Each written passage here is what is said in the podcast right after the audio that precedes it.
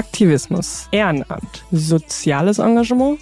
Was versteckt sich eigentlich dahinter? Und wer engagiert sich hier eigentlich für was? Willkommen bei Viva la Social, dem Podcast von Viva Con Agua. Wir sind Micha Fritz und Sophia Burgert und sprechen hier mit unterschiedlichen Persönlichkeiten über ihre Beweggründe für soziales Engagement. Gemeinsam wollen wir herausfinden, warum es in der heutigen Zeit überhaupt so wichtig ist, sich zu engagieren und was kann Engagement überhaupt bewirken. Viel Spaß beim Zuhören.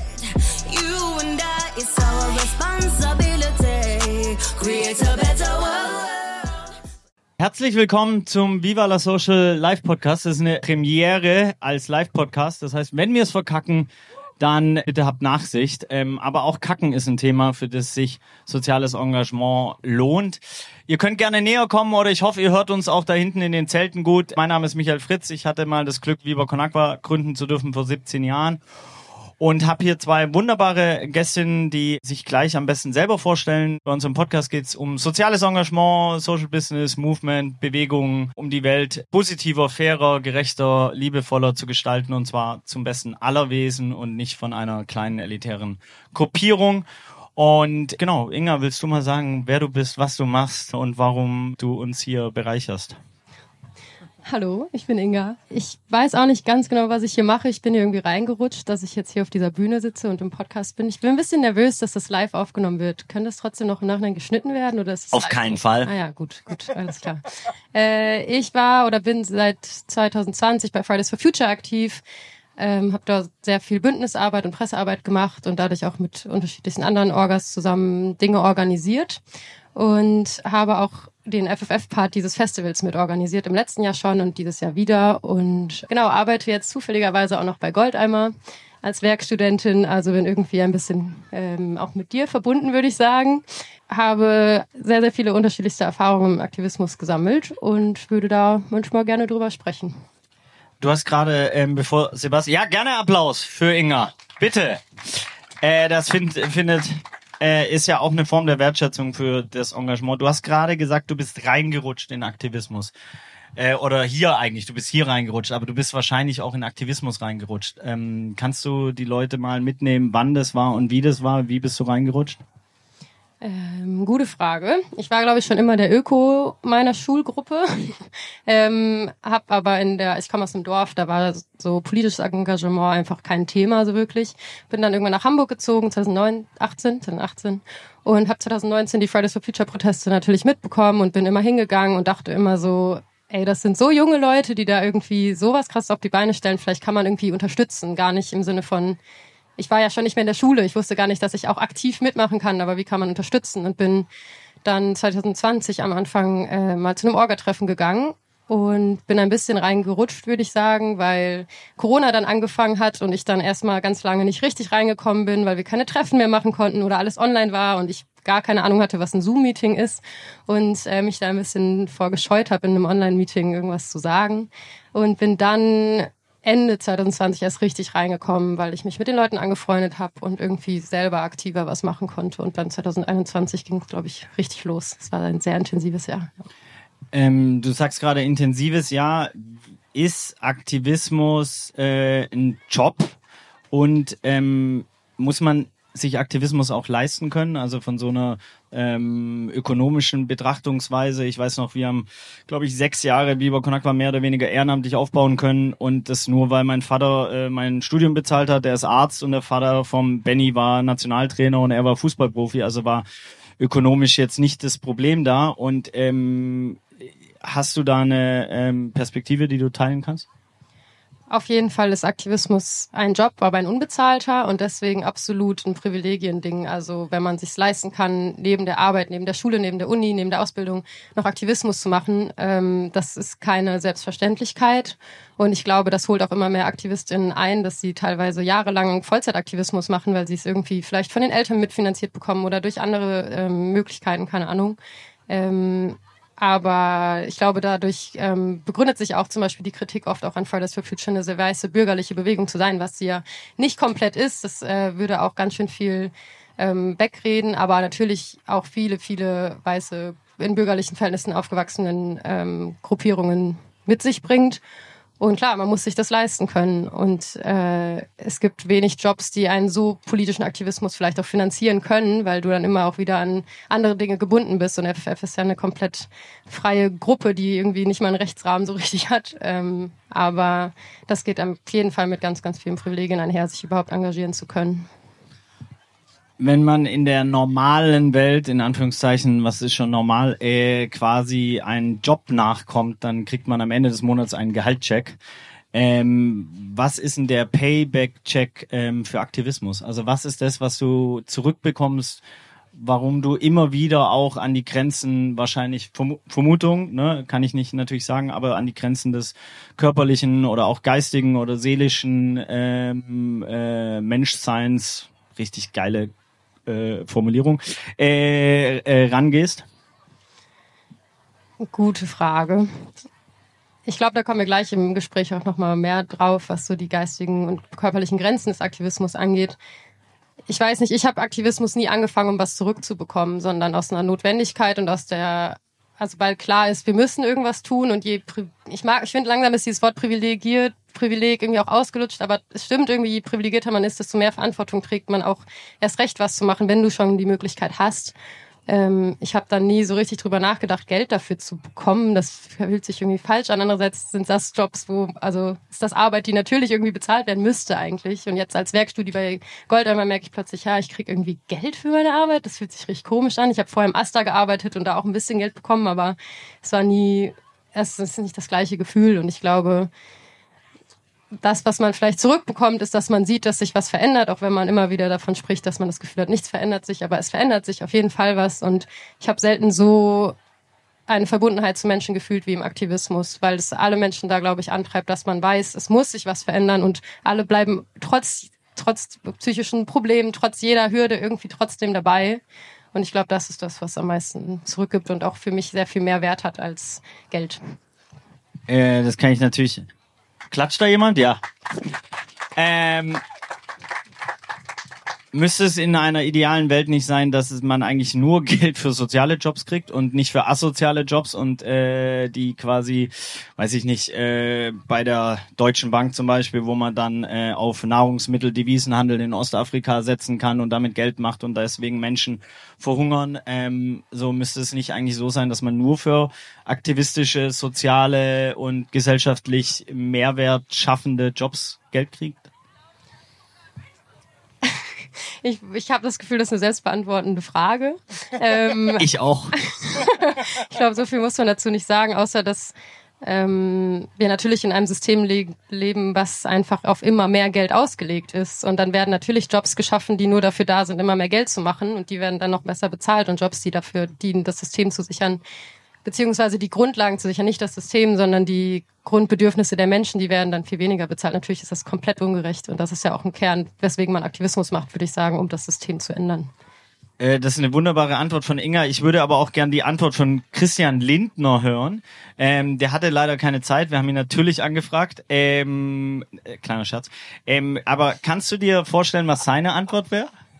Kannst du dich da rein? Also hast du so viel Empathie, dich in Christian Lindner reinzuversetzen? Nee, also sehe ich nicht so ganz, dass ich diesem Menschen als Raum in meinem Kopf geben sollte. Deswegen keine Ahnung, was er dazu sagen würde, interessiert mich auch nicht so viel. Super, damit meine Frage vernichtet. Mike Drop, äh, Inga, ich würde gern ähm, aus Höflichkeit auf jeden Fall auch schon mal Sebastian reinholen äh, ins Gespräch. Willst du dich selber vorstellen? Weil wenn ich's mache, kann es sehr cringe werden ich bin ja jemand, der gerne auch ein bisschen cringe mag, aber ähm, ich kann natürlich auch selber sagen, was ich, was ich mache. Das sind äh, viele Dinge, ähm, aber wenn ich es kurz zusammenfassen sollte, würde ich sagen, ich bin Autor und Aktivist. Ich schreibe in den verschiedensten Formen Texte, Bücher, ähm, Reden, ähm, alles Mögliche und ähm, habe mich in den letzten Jahren in eine Richtung entwickelt, wo es immer politischer wurde und ich dann eben auch viel auf Demos aufgetreten bin viel ähm, an Protesten teilgenommen habe, viel überlegt habe, was kann ich ähm, ähm, beitragen, ähm, um die Welt zu einem besseren Ort zu machen. Und ähm, da ist dann zu dem Autor noch so das Aktivist mit reingerutscht.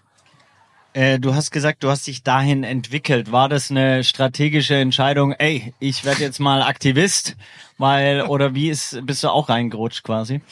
Ähm, ich äh, glaube, dass ich ein Stück weit reingerutscht bin, aber ganz richtig ist es ähm, insofern vielleicht nicht, dass es von Anfang an vielleicht auch angelegt war, weil ich ähm, einfach mich damit schwer getan habe, schon immer Ungerechtigkeiten zu ertragen und ähm, mir im Laufe meines Lebens immer bewusster wurde, wo sind Ungerechtigkeiten und wo habe ich vielleicht auch selber einen Hebel, den ich ansetzen kann, wo kann ich etwas beitragen, wo kann ich irgendwie versuchen, auch durch die Arbeit, die ich sowieso schon gemacht habe, ähm, nämlich auf Bühnen zu stehen, Texte zu schreiben, ähm, wo kann ich da vielleicht irgendwie ähm, eine, eine Veränderung mit verursachen, ein Umdenken bewirken und dass ähm, diese Chance sich da auftat, ähm, das war für mich schon Anlass genug, die dann eben auch zu äh, ergreifen. Das ist ähm, in verschiedensten Formen in den letzten Jahren passiert, aber ähm, es wird immer mehr, weil mir immer klarer auch wird, so man kann nicht still sitzen. Es gibt nicht die Möglichkeit ähm, zu sagen, ich nehme an den Krisen unserer Zeit ähm, nicht teil, weil es mir unangenehm ist oder weil ich lieber irgendwie ähm, im, im Keller sitze und, ähm, und Eis esse, während es draußen wärmer wird oder so. Das ist ähm, dadurch verschlimmert man die Situation. Das heißt, man, man kann nur irgendwie versuchen, ähm, die, die Dinge zu verbessern ähm, auf seinem Weg mit seinen Kapazitäten und das versuche ich ähm, zu machen. Inga hat vorher schon so ein bisschen Privilegien als inflationär benutztes Buzzword, wenn ich das so ungefähr wiedergeben darf, äh, ähm, äh, entlarvt äh, oder die Seite offeriert. Ähm, wann ist dir wirklich bewusst geworden, wie privilegiert bist und ich möchte äh, dir die Brücke bauen. Äh, ich bin wirklich mit dem goldenen Löffel im Schwabenländler aufgewachsen und habe überhaupt nicht gewusst, wie krass gut es mir geht. Ich wusste nicht, dass der Zugang zu sauberem Trinkwasser ein absolutes Menschenrecht und ein Privileg ist und alle Zugänge, also egal ob es Bildung, Health System, Sanitärversorgung ähm, und so weiter ist. Wann ist dir das bewusst geworden? Weil bei mir kam dieses, äh, ich nenne es mal Erwachen, äh, sehr, sehr spät, 25, vielleicht ansatzweise durch Viva Con Agua. Wann und wie ist es bei dir passiert? Ähm, ich glaube, das ist ein Prozess, der noch läuft und ich glaube äh, sagen zu können, dass es ein Prozess ist, der wahrscheinlich bei vielen Menschen, die hier gerade zuhören und hier gerade live vor Ort sind und auch den Podcast hören, noch funktioniert ähm, und noch weiter äh, sich entwickeln muss. Denn ich glaube, es ist eine große Gefahr dahinter, wenn man denkt so, okay, jetzt habe ich die Dinge verstanden, jetzt habe ich verstanden irgendwie, äh, wie privilegiert ich bin äh, und dann lehnt man sich nämlich zurück und sagt so, okay, ähm, das äh, jetzt habe ich die Welt verstanden und ähm, und äh, dann brauche ich mich nicht mehr damit auseinanderzusetzen, ähm, in was für einem System ich bin, was ich selber ähm, darin repräsentiere und was selber äh, für Privilegien sind. Ich kann nur sagen, dass man natürlich in einer Situation, in der man viele Privilegien hat, eben auch einfach äh, natürlich das erstmal mitkriegen muss. Das heißt zum Beispiel ähm, für mich, ich erinnere mich sehr bewusst daran, wie mir klar geworden ist, ähm, was Catcalling für ein Problem ist.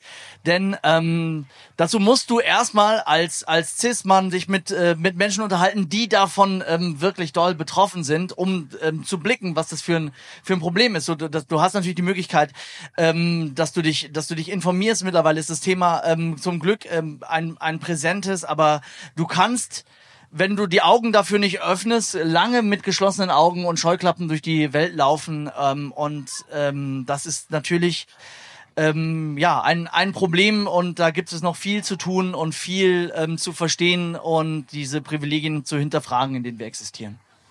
Du hast gerade was Spannendes gesagt, da würde ich auch gerne kurz drauf eingehen, und zwar, dass dir Catcalling quasi Menschen erklärt haben, die davon betroffen sind. Hm. Ist das nicht auch ein großes Problem quasi, dass wir dieses Wissen uns in jeglicher Bibliothek und mittlerweile auch im Internet äh, selbst anlesen lernen könnten, äh, doch meistens die ganze Bildungsarbeit von Menschen kommt, die von der Problematik betroffen sind und dann noch diese Aufklärungsarbeit für uns machen müssen?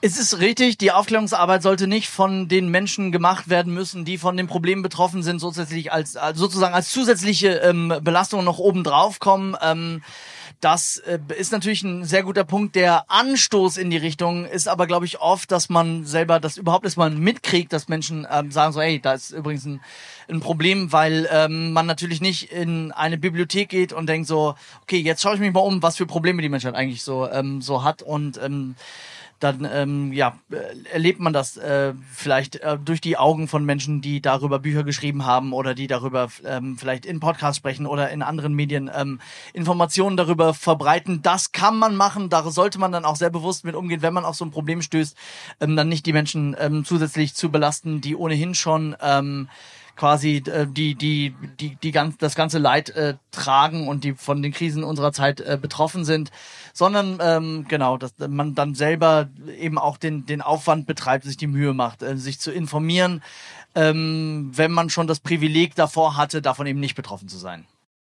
Die Menschen, ähm, die einen beeinflusst haben, in eine aktivistische Richtung aufzuziehen, ist gar nicht so einfach, denn es sind sehr viele und es ist ähm, im Laufe der Biografie so, dass man ähm, auf Leute trifft, die einen in kleiner Form beeinflussen, die einen vielleicht dazu beitragen, dass man generell ähm, sich viel mit sozialen Fragen auseinandersetzt, dass man sich ähm, zutraut, ähm, irgendwie ähm, sich, sich um die Welt zu kümmern oder vielleicht irgendwie einen kleinen Beitrag zu leisten. Ähm, für mich äh, kann ich äh, natürlich ein, äh, ein Beispiel hervorheben, das mich für den ähm, für, für das Thema Klimaschutz ähm, neu emotionalisiert hat, das ist natürlich Greta Thunberg, die ähm, mit ihren äh, äh Streiks äh, an den Freitagen ähm, dazu beigetragen hat, dass nicht nur ich, sondern sehr, sehr viele Menschen ähm, nochmal das, äh, das Thema Klimaschutz mehr auf der Pfanne hatten, das nicht neu war, aber dadurch eine ähm, ähm, ja ganz neue Reichweite erreicht hat und ganz viele Menschen auch nochmal ein Stück weit aufgeweckt hat. Das ist, glaube ich, das präsenteste Beispiel, was mir an dieser Stelle ähm, einfällt. Ähm, und da kommen dann viele andere Aktivisten noch äh, dazu im, im Klimaschutzbereich, die sich da engagiert haben. Ähm, und da, ich finde es ich find's ganz spannend, aber ähm, auch diese, ähm, diese Frage aufzumachen, ist das überhaupt, wird es dem Umstand der Bewegungen gerecht? Denn es sind so viele mehr Menschen in den ähm, ganzen Organisationen, Institutionen, in den Vereinen aktiv, als die, die man vielleicht öfter in den Talkshows äh, sitzen sieht, als die, die auf den Panels sitzen, als die, die ähm, eben auch eine mediale Reichweite erfahren, ähm, weil sie vielleicht zus zusätzlich dadurch, dass sie ähm, Aktivistisch sind, vielleicht auch noch KünstlerInnen sind oder so. Ähm, es sind so viele Menschen, die Beiträge, Beiträge dazu leisten in diesen Bewegungen. Alleine bei äh, Fridays for Future gibt es, wie viel haben wir, 600 Ortsgruppen oder mehr in Deutschland? Es sind unzählbare Ortsgruppen, heißt es hier gerade, von einem Mann unter einem weißen Tuch, ähm, auf, der in der prallen Sonne sitzt und da ähm, auf jeden Fall kompetenten Eindruck macht. Ähm, es, es gibt wirklich so wahnsinnig viele Menschen und da immer Einzelne hervorzuheben, finde ich, finde ich gefährlich. Aber ich bin dankbar für jeden Einzelnen, ähm, weil ähm, die, die Ausmaße der Bewegung und der Umstand, dass so viele Menschen sich engagieren, ähm, immer wieder für mich bei Demonstrationen, ähm, bei, bei Protesten, aber auch bei Veranstaltungen wie der, dieser hier zeigt so, man ist nicht alleine und alle versuchen etwas zu tun und wir machen das eben ähm, gemeinsam. Und das sind nicht nur die Leuchttürme, ähm, die die Küste ausmachen, sondern wir alle. Schöne Analogie und ähm, die Leuchttürme. Welchen Leuchtturm hast du im Kopf, Inga? Ich habe gerade ein bisschen drüber nachgedacht, weil du lang genug geredet hast. Danke dafür. Ja, das kann er, das kann er. Sorry, es war schön. Ich habe dir gerne zugehört. Äh, mir ist tatsächlich eine Person eingefallen. Ich dachte auch natürlich, irgendwie soll ich jetzt bekannte Leute sagen, aber eine der Hauptpersonen, die mich in Hamburg zum konkreten Freitagsklimastreikenaktivismus äh, inspiriert hat, war Emma. Emma ist in der Ortsgruppe Hamburg aktiv und äh, Emma hat immer ganz laut ohne Megafon und Mikrofon die Sprüche gerufen. Und die war damals 15, 16 und ich dachte mir immer so, boah, die sieht so cool aus und die kann das einfach und die ist hier mit so einem Selbstbewusstsein und gleichzeitig mit so viel Emotion und mittlerweile eine Freundin von mir und ich äh, äh, sie fühlt sich an wie eine kleine Schwester, würde ich mal sagen. Und das ist richtig schön. Und die hat mich, würde ich sagen, inspiriert. Ähm, und auch Elisa aus der Ortsgruppe Hamburg, die auch Presse spricht. Vielleicht kennt ihr sie im Kontext von Fridays oder von BIPOC for Future. Die hat mich oder inspiriert mich immer wieder oder erinnert mich daran, an Themen wie Antirassismus weiter mit in die Klimabewegung zu tragen und so weiter. Es, es gibt so unglaublich viele Menschen, die da eben nicht bekannt sind ähm, oder nicht so solche Namen sind, die man jetzt direkt kennt ähm, die mich persönlich immer am meisten inspirieren, weil es das Zwischenmenschliche dann irgendwie ist und nicht das, was auf der Bühne passiert. Vielleicht Applaus unbedingt. Vielleicht komische Frage, aber kennst du auswendig den Insta-Account von Emma? Nee, ich glaube, die ist privat. Ah. Und von Elisa? Ähm, Elisa Bass, glaube ich. Guck mal bei Fridays for Future Hamburg, guckt in die Elisa unterstrich Bass. Guck mal. Bass wie äh, geschrieben, weil ich würde ja, gern äh, machen, dass ihr jetzt quasi alle mal euer Handy rauszückt. Bitte wirklich macht das mal. Und schreibt Elisa unterstrich Bass. Kannst du es nochmal buchstabieren, Robin? B- B-A-S.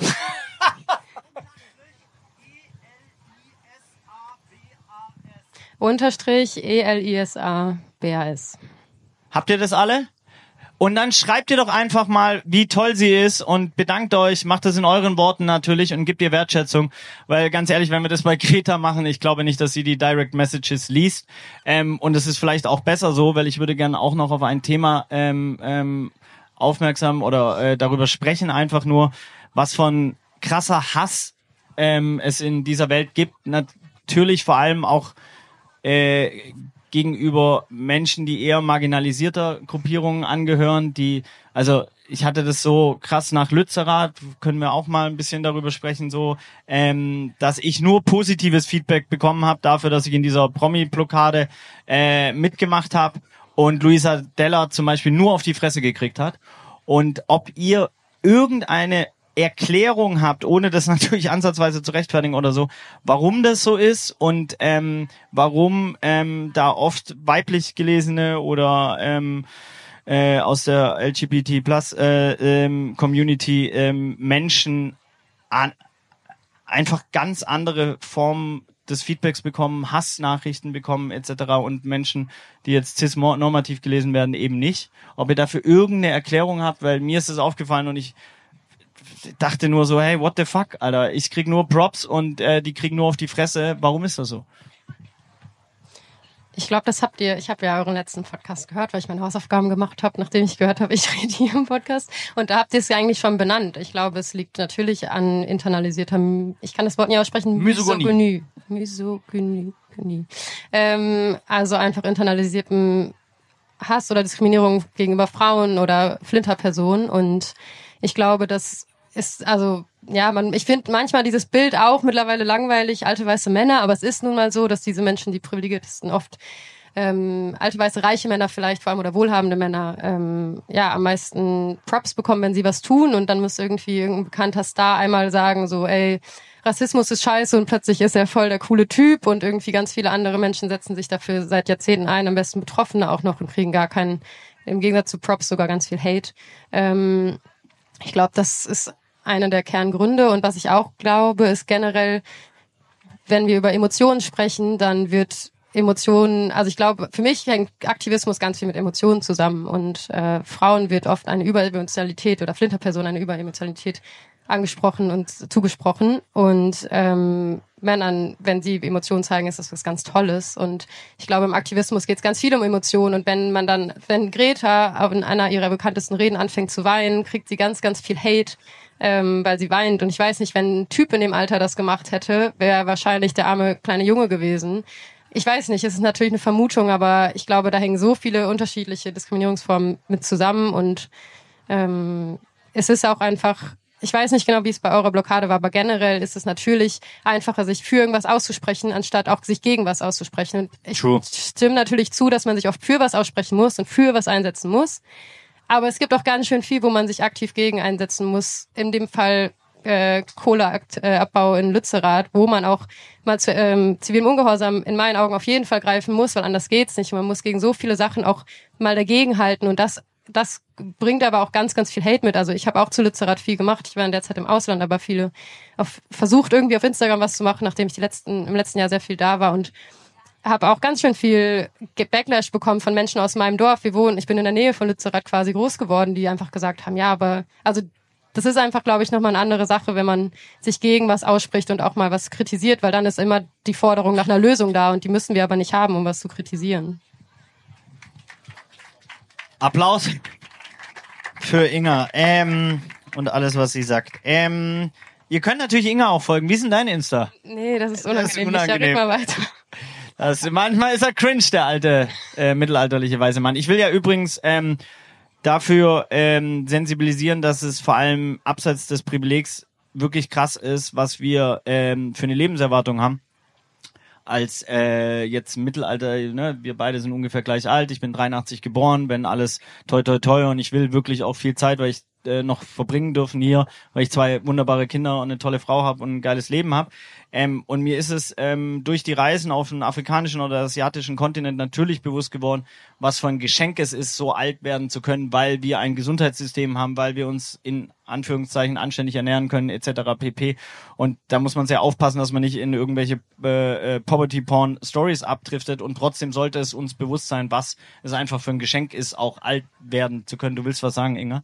Ich habe nur ganz kurz, äh, ich würde einmal dazu sagen, ja, voll, aber natürlich muss man da auch immer wieder die Punkte sehen, warum sind andere Länder in diesen Zuständen, dass sie keine Gesundheitsversorgung und so weiter haben. Das hat alles koloniale Geschichte und ich glaube, dass wir anfangen müssen, uns damit mehr auseinanderzusetzen, gerade auch in Deutschland. Also ich habe es in der Schule nicht gelernt, aber es gibt ganz schön viel Scheiße, die passiert ist und weiterhin passiert, ähm, um dann nicht irgendwie in so einen, äh, keine Ahnung, Poverty Tourism zu kommen und zu sagen, ich habe dann gesehen, wie schlimm es allen geht und jetzt mache ich es hier besser oder so. Das machst du gar nicht, das meine ich nicht an dich gerichtet, aber ich glaube, dass man es schnell so aufnehmen kann. Ähm, Absolut, deswegen lass doch vielleicht bei dem Thema kurz bleiben. Ähm, willst du es einmal kurz auseinandernehmen? Nee. ich glaube, dem Thema könnte ich jetzt so auf Anhieb nicht gerecht werden. Es gibt auch da genug Quellen, euch äh, zu informieren. Es gibt, das haben wir hier übrigens an die Liste aus dem Festival äh, am Infostand, eine Broschüre von der BUND-Jugend über Klimakrise und Kolonialismus, wie das zusammenhängt und wie auch dadurch rassistische Strukturen immer weiter ähm, bestehen. Die könnt ihr euch gerne durchlesen. Die ist äh, kostenlos zu bestellen und auch äh, online anzugucken, äh, um den kurzen Werbeblock anzubringen. Ich glaube, das, ja.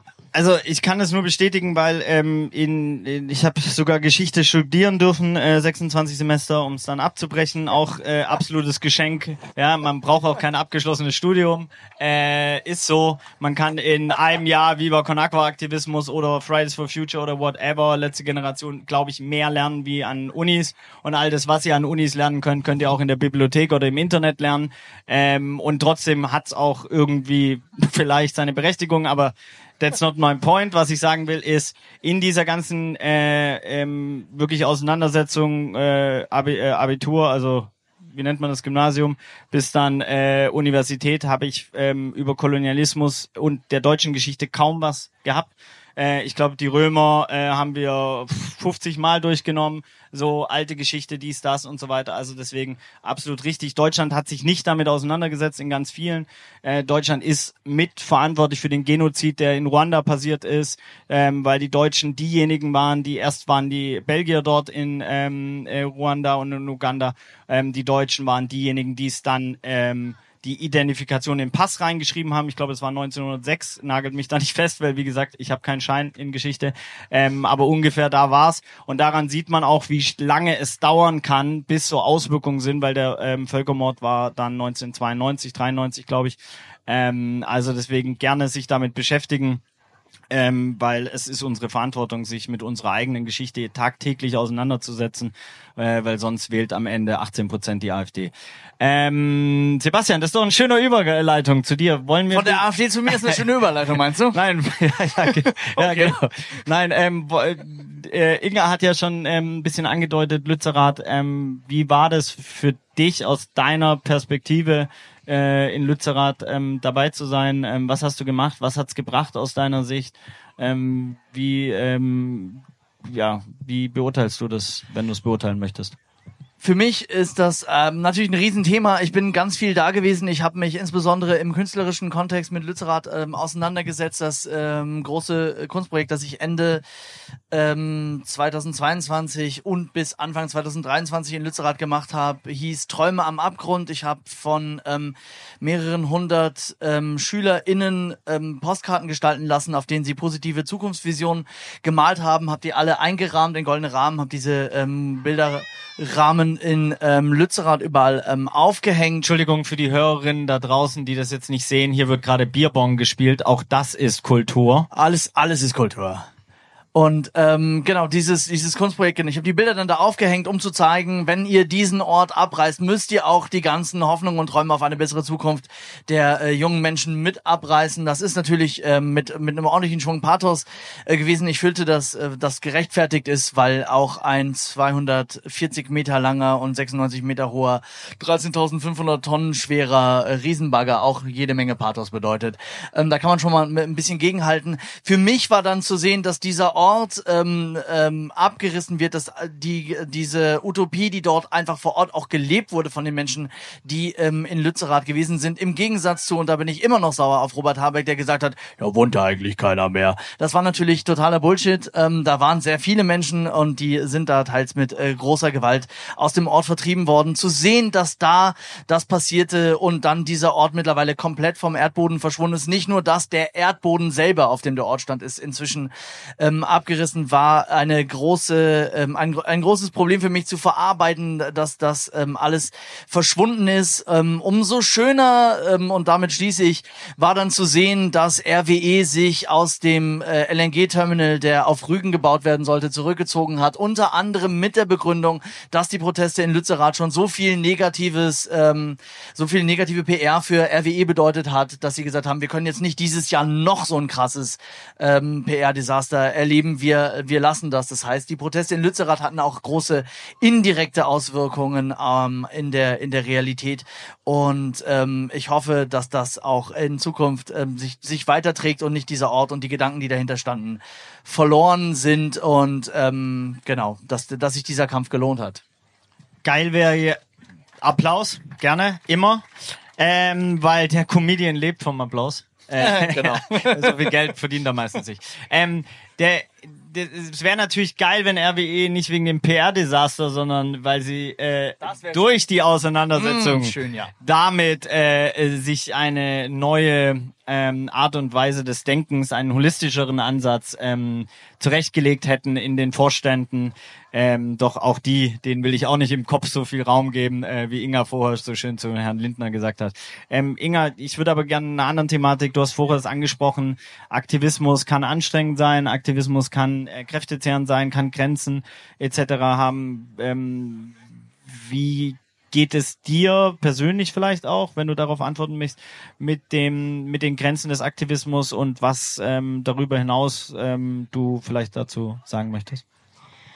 Ähm, ich würde sagen, gerade geht's mir gut, aber ich mache gerade auch deutlich weniger, als ich teilweise auch gemacht habe. Ähm, ich finde es manchmal gefährlich, darüber zu reden, als, wie schon angekündigt, irgendwie weiße privilegierte Aktivistin, ähm, die sich aktiv, also die sich aktiv dazu entschieden hat, diesen Aktivismus zu machen und nicht jeden Tag mit bestimmten, zum Beispiel ähm, Formen von Rassismus irgendwie äh, konfrontiert ist und dadurch äh, aktiv wird. Trotzdem ist es ein Thema, dass es sehr, sehr, sehr, sehr vielen Aktivistinnen nicht gut geht, würde ich sagen, beziehungsweise habe ich äh, in vielen Gesprächen daraus mitgenommen. Ähm, bei mir war es so, dass ich 2021 sehr viel Aktivismus gemacht habe, nicht mehr wirklich studiert habe und dann am Ende des Jahres eine Burnout-Diagnose bekommen habe. Und ich dachte so, hä, aber ich bin doch, wie alt war ich da? 22? Und äh, ich dachte, das ist sowas für ältere Menschen. ähm, nee, war es Warum nicht. guckst du uns an? Ja, das kannst du dir selbst beantworten, glaube ich. Ähm, Spaß. Sorry, ich habe das Gefühl, ich bin so. Wir haben vorher über alte weiße Männer geredet und ich äh, habe gesagt, dass ich gut bashen kann, wenn ich will, aber äh, ich muss auch nicht die ganze Zeit bashen. Ist schön, mit euch hier zu sitzen. Ähm, danke, dass ihr mich zum Wort kommen lasst. Mic Drop. Ja, das ist auch unsere Aufgabe, äh, Frauen zu Wort kommen zu lassen. Das, dafür sind wir hier. Ja. Du hättest jetzt noch mal eine halbe Minute. Ich hoffe, ihr hört die Ironie raus. Okay, ich äh, setze einfach da an, wo ich aufgehört habe. ähm, es fühlt sich komisch an zu lachen, während ich vom Burnout rede, aber ich mache jetzt einfach mal weiter. Ähm, genau, dadurch habe ich den Schluss gezogen, okay, so Vollzeitaktivismus, wie ich 2021 gemacht habe, geht auf Dauer nicht. Ich kann es mir auch wirklich nicht finanzieren so. Ähm, und habe dann im Jahr darauf meine Bachelorarbeit geschrieben über das Thema tatsächlich. Äh, ganz smart gemacht, würde ich mal sagen.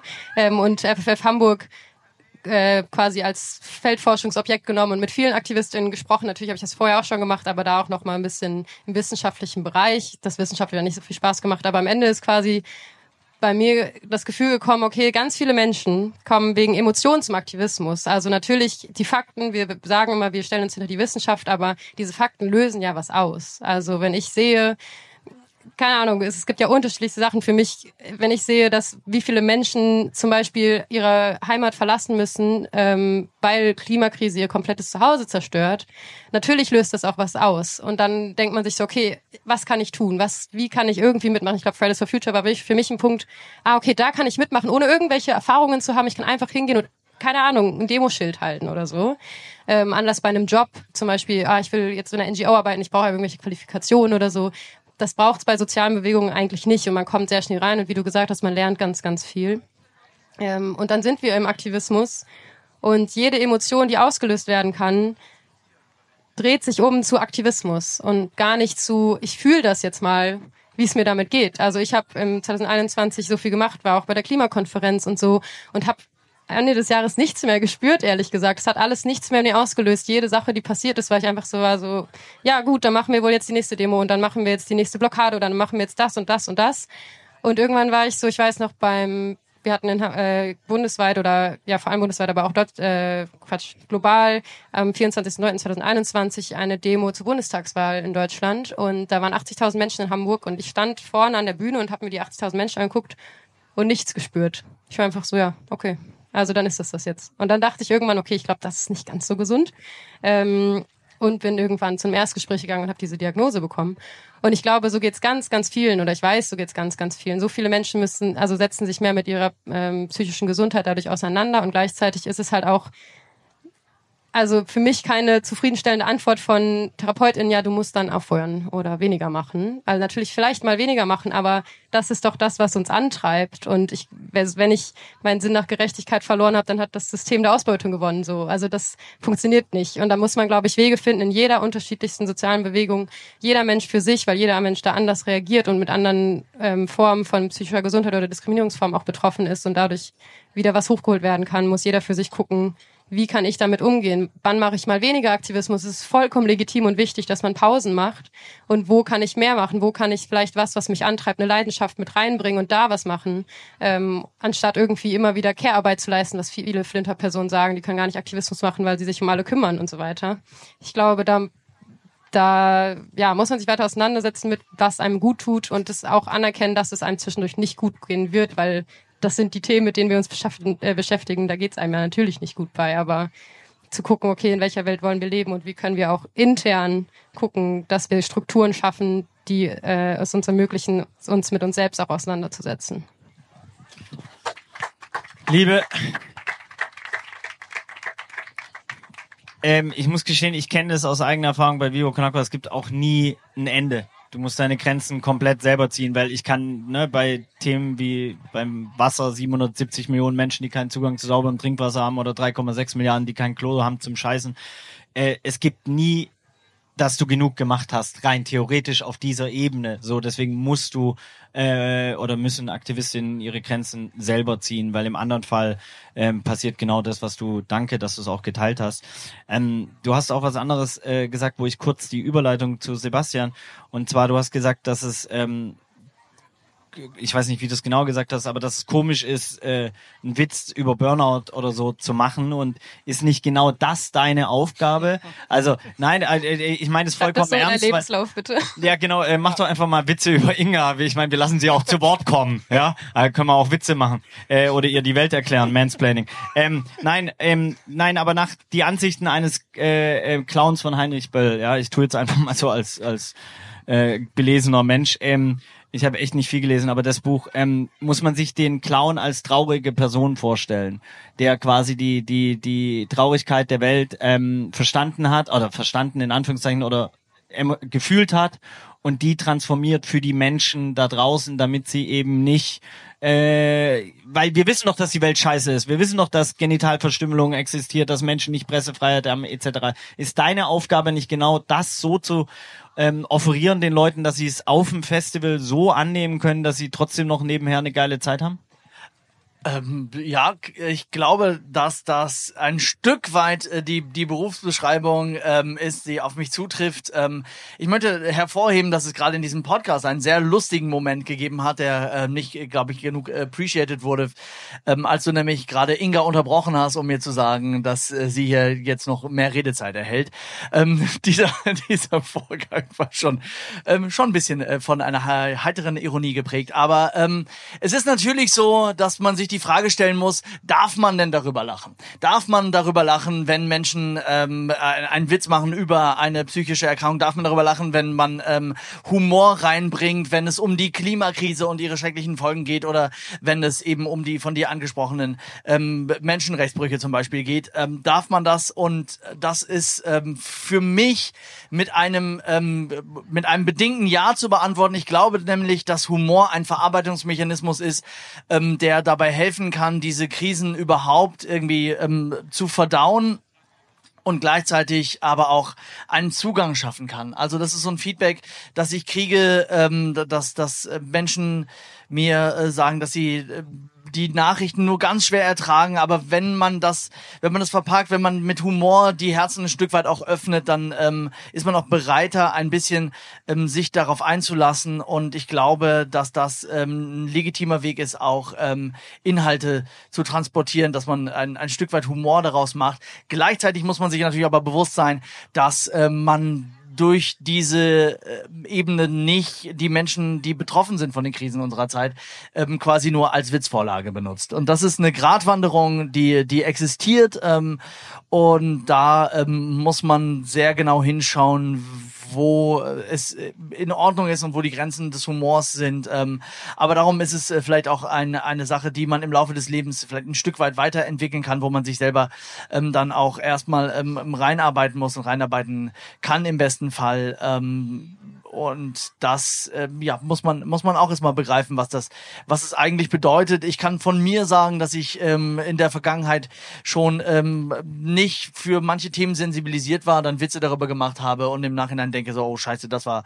das war falsch und ähm, das äh, ist ein Erkenntnisprozess, wo ich dankbar dafür bin, dass es dass es die Gelegenheit gibt und ähm, dass dass man ein lebenslanges Lernen ermöglicht bist aber immer noch auf Bühnen, also so viel zu Cancel Culture, ne? Und da sind auch noch ganz viele andere, war ein kleiner Scherz. ähm, gibt's noch eine Frage aus dem Publikum? Äh, ich werd, mir wird zugerufen, Werbung zu machen. Am 15.09. ist der nächste globale Klimastreik. Äh, jetzt muss ich echt mal wirklich unterbrechen. Sorry, Inga. Äh, ist ja meine Aufgabe, ähm, dich zu korrigieren Ah, als jetzt, Mann. okay, okay. Ähm, ich möchte dafür plädieren, dass es keine Werbung ist.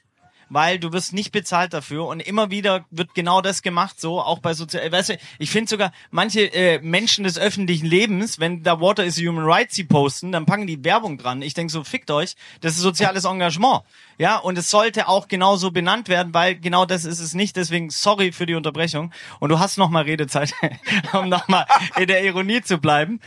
Du möchtest auch was sagen? Kann Inga kurz noch einmal soziales, ö, soziales ökologisches Engagement par excellence machen und äh, ein Shoutout für äh, was? Ich, Überleiten. über, ich überlege, ob ich noch was sage dazu, aber sage ich nicht. Äh, Ähm, Bash mich. nee, ist okay, ist okay. Äh, nee, am 15.09. ist äh, der nächste globale Klimastreik. Da könnt ihr sehr gerne kommen. Es gibt natürlich auch bis dahin andere Demos. Es gibt sehr viele Gründe wegen anderen oder wegen aktuellen Dingen auch immer wieder aktuell zu demonstrieren. Da, das würde ich auch sehr ähm, empfehlen? Nee, also ich finde es eigentlich auch eine Verantwortung, nicht nur zweimal im Jahr zum Klimastreik zu gehen, sondern auch abseits davon Demos zu besuchen, euch zu informieren. Es gibt, wir hatten auch SOS Humanity auch hier vorhin auf dem ähm, Panel, die nochmal drüber gesprochen haben. Sie kriegen gerade kaum das Geld zusammen für das nächste Schiff, was ähm, auf dem Mittelmeer Menschen retten soll. Ähm, da würde ich auch abplädieren quasi. Es gibt so viele Sachen und ich finde es manchmal ein bisschen manchmal glaube ich, gibt es so viele Krisen, dass man sich fragt, so ja, wo soll ich denn anfangen oder wo, wo ist mein, mein Ort? Und ich glaube, da auf das, die Frage wird man nie richtig beantworten können, wo ist mein Ort im Aktivismus, weil man, das hängt von deiner Lebensphase ab, das hängt von dem ab, was dich gerade antreibt. Aber Anfang hilft. Und Anfang ist auch absolut notwendig. Deswegen. Und wenn es am 15.09. beim Klimastreik ist, um den Bogen zu spannen. Das war eigentlich schon ein Mic Drop. Gerne Applaus für Inga, immer. Äh, du hattest noch eine Frage, ist das richtig? Hi, wer bist du? Was machst du? Was willst du wissen? Also, also ich bin Till und ich äh, bin und, und, und ich studiere Politikwissenschaft und ich wollte ähm, einfach nur, also ich wollte einfach nur fragen, denkt ihr, das ist jetzt ein, eine größere Frage ein bisschen, aber denkt ihr, dass es in Zukunft einen System Change geben wird? Weil immer so die Rede ist von System Change, not Climate Change und wie sehr dieser, das müsst ihr jetzt vielleicht nicht beantworten, aber wie sehr dieser System Change dann aus, konkret? Mega geile Abschlussfrage, äh, finde ich. Ähm, dann, Inga, willst du anfangen oder Sebastian? Hm, Nicht. Ähm, Okay, also ich glaube, dass wir an, anhand dieser Frage einen weiteren mindestens vierstündigen Podcast eröffnen können, denn äh, es ist natürlich die ganz große Frage, was heißt denn das überhaupt, System Change? Ist es eine, ähm, eine Änderung am politischen System? Ist es eine Änderung am Wirtschaftssystem? Ist es eine Änderung im gesellschaftlichen System, mit dem wir zusammen leben? Ich würde vermuten, äh, dass wir auf mehreren Ebenen einen, äh, einen Wandel brauchen ähm, und ich habe die Hoffnung, dass das in Zukunft, ähm, in naher naher Zukunft äh, passieren wird. Ähm, in erster Linie, glaube ich, ist ein ganz notwendiger Wandel, den wir, den wir brauchen, in der Art, äh, wie wir ähm, mit den globalen Ressourcen umgehen. Das heißt, es braucht einen wirtschaftlichen ähm, Wandel. Und ich denke, dass das auch der Wandel ist, der am wahrscheinlichsten ähm, ist. Das ist ähm, meine Perspektive darauf. Ich glaube, dass wir natürlich auch einen politischen, äh, ein politisches Umdenken brauchen, um dieses wirtschaftliche Umdenken mit zu ermöglichen. Aber ähm, da ist für mich auch die klarste, ähm, ja, die, die klarste Wand, die schon am nächsten ist, auf die wir zuwandern. Wenn wir so weitermachen, ähm, wie wir es jetzt machen, verbrauchen wir jedes Jahr die Ressourcen für äh, ein Vielfaches. Ähm, von Planeten. Wir haben nur den einen hier und das kann logischerweise nicht lange so weitergehen. Das muss ganz schnell ähm, geändert werden. Und da dieser Zwang besteht, ähm, kann man nur die Hoffnung haben, dass dieser Wandel in eine gute Richtung passiert. Denn ein, äh, ein Wandel wird auf jeden Fall passieren. Da ich definitiv nicht den Mic-Drop liefern kann und äh, ja auch hier für verantwortlich bin, dass Inga Sprechzeit bekommt. Ich hoffe, ihr hört wieder die Ironie raus. Der Clown arbeitet über die Wiederholung, habe ich gelernt. Ähm, möchte ich Danke sagen und ähm, eine ähm, aus meiner Sicht relativ logische äh, Lösung offerieren und zwar alle Aktien dieser Welt abschaffen und in Gemeinwohl äh, umwandeln. Ich glaube, dann hätte man wahrscheinlich würde es äh, vielen gut gehen und wirklich eine Ökokalkulation und es mal wirklich ernst nehmen und nicht äh, die ganze Zeit irgendwelchen Menschen noch mehr Geld geben dafür, dass sie den Planeten ruinieren. Wir brauchen den System Change, also um deine Frage zu beantworten, 100 Prozent bitte ja. Und Inga hat das letzte Wort und vielen Dank, dass wir überhaupt hier sein durften. Das ist jetzt irgendwie eine Drucksituation, dass jetzt so, dass ich jetzt das letzte Wort habe. Aber ich versuch's, die letzten Worte vielleicht. Ähm, ich würde auf jeden Fall sagen, dass es notwendig ist. Also wenn wir kein System Change haben werden, dann wird die Welt und alle Menschen darauf kollabieren, ähm, weil wir in diesem System, dieses System, ich weiß, es ist auch ein Buzzword, dieses kapitalistische, ausbeuterische System der weißen Vorherrschaft des Patriarchats hat uns überhaupt in diese Situation gebracht. Und es wird uns auch, es wird uns nicht wieder rausholen. Wir müssen da andere Strukturen finden, andere Strukturen aufbauen. Ich glaube, das ist einerseits eine politische Frage, deswegen müssen wir Druck aufbauen, deswegen sind wir auf den Straßen, sind wir überall anders. Und andererseits müssen wir auch gucken, wie wir in unseren Feldern, in denen wir uns bewegen, auch ein System Change machen und nicht das Gleiche wie reproduzieren, was wir mitgegeben bekommen haben. Also auch nicht in unseren, ob es jetzt in einem Unternehmen ist, ob es in einer Organisation ist. Es geht nicht immer um höher, schneller, weit, äh, weiter und Wachstum bis ins Unendliche, weil den gibt's faktisch nicht. Und ich glaube, dass wir da auch einfach immer weiter uns, uns mit uns selber auseinandersetzen müssen und gucken müssen, wo können wir in unseren Strukturen, und damit spreche ich vor allem Leute an, die ähm, ArbeitnehmerInnen sind oder ArbeitgeberInnen sind vor allem, äh, wie kann man da was verändern, weil wir alle sind irgendwie verantwortlich, ohne das gleichzeitig aufs Individuum das Problem zu lenken, weil wenn du als Person das Gefühl hast, du kannst nicht nicht in deinem Umfeld viel machen, das ja total legitim ist und glaube ich den Großteil der Menschheit betrifft, dann geht es darum, ähm, Druck aufzubauen auf die Politik und auf die EntscheidungshaberInnen und auf die Reichen. Eat the rich. Sie hat geliefert, Mic Drop, Eat the Rich. Großen Applaus für Inga und Mondschaft 23 und dieses wunderbare Festival, dass sie überhaupt so eine große Bühne für soziales Engagement, politisches, ökologisches Engagement offerieren, weil die meinen es ernst und sonst hätten sie nicht so viel Geld, Zeit und Liebe investiert und das möchte ich an der Stelle einmal loswerden und viel Spaß beim Festival. Danke dir. Vielen Dank. Ja, das war sie, die erste Live-Podcast-Aufzeichnung von Viva la Social. Ich bin super gespannt, wie sie euch gefallen hat und ob ihr Bock habt, mehr Live-Podcast-Aufzeichnungen hier zu hören. Wir überlegen gerade, wo wir das Konzept vielleicht auch ausweiten können. Und bewertet die Folge bei Spotify, folgt uns auf Instagram. Das hilft uns ungemein. Schickt uns zu, wen ihr als nächstes hier hören möchtet oder wenn wir mal zu euch in die Stadt zum nächsten Festival, wohin auch immer kommen sollen. Bis dahin genießt den Sommer. Nächste Woche Woche gibt's hier wieder eine reguläre Podcast-Folge. Wir freuen uns, wenn ihr regelmäßig reinhört. Viele liebe Grüße, eure Sophia und euer Micha. Dieser Podcast wird produziert von Podstars bei OMR.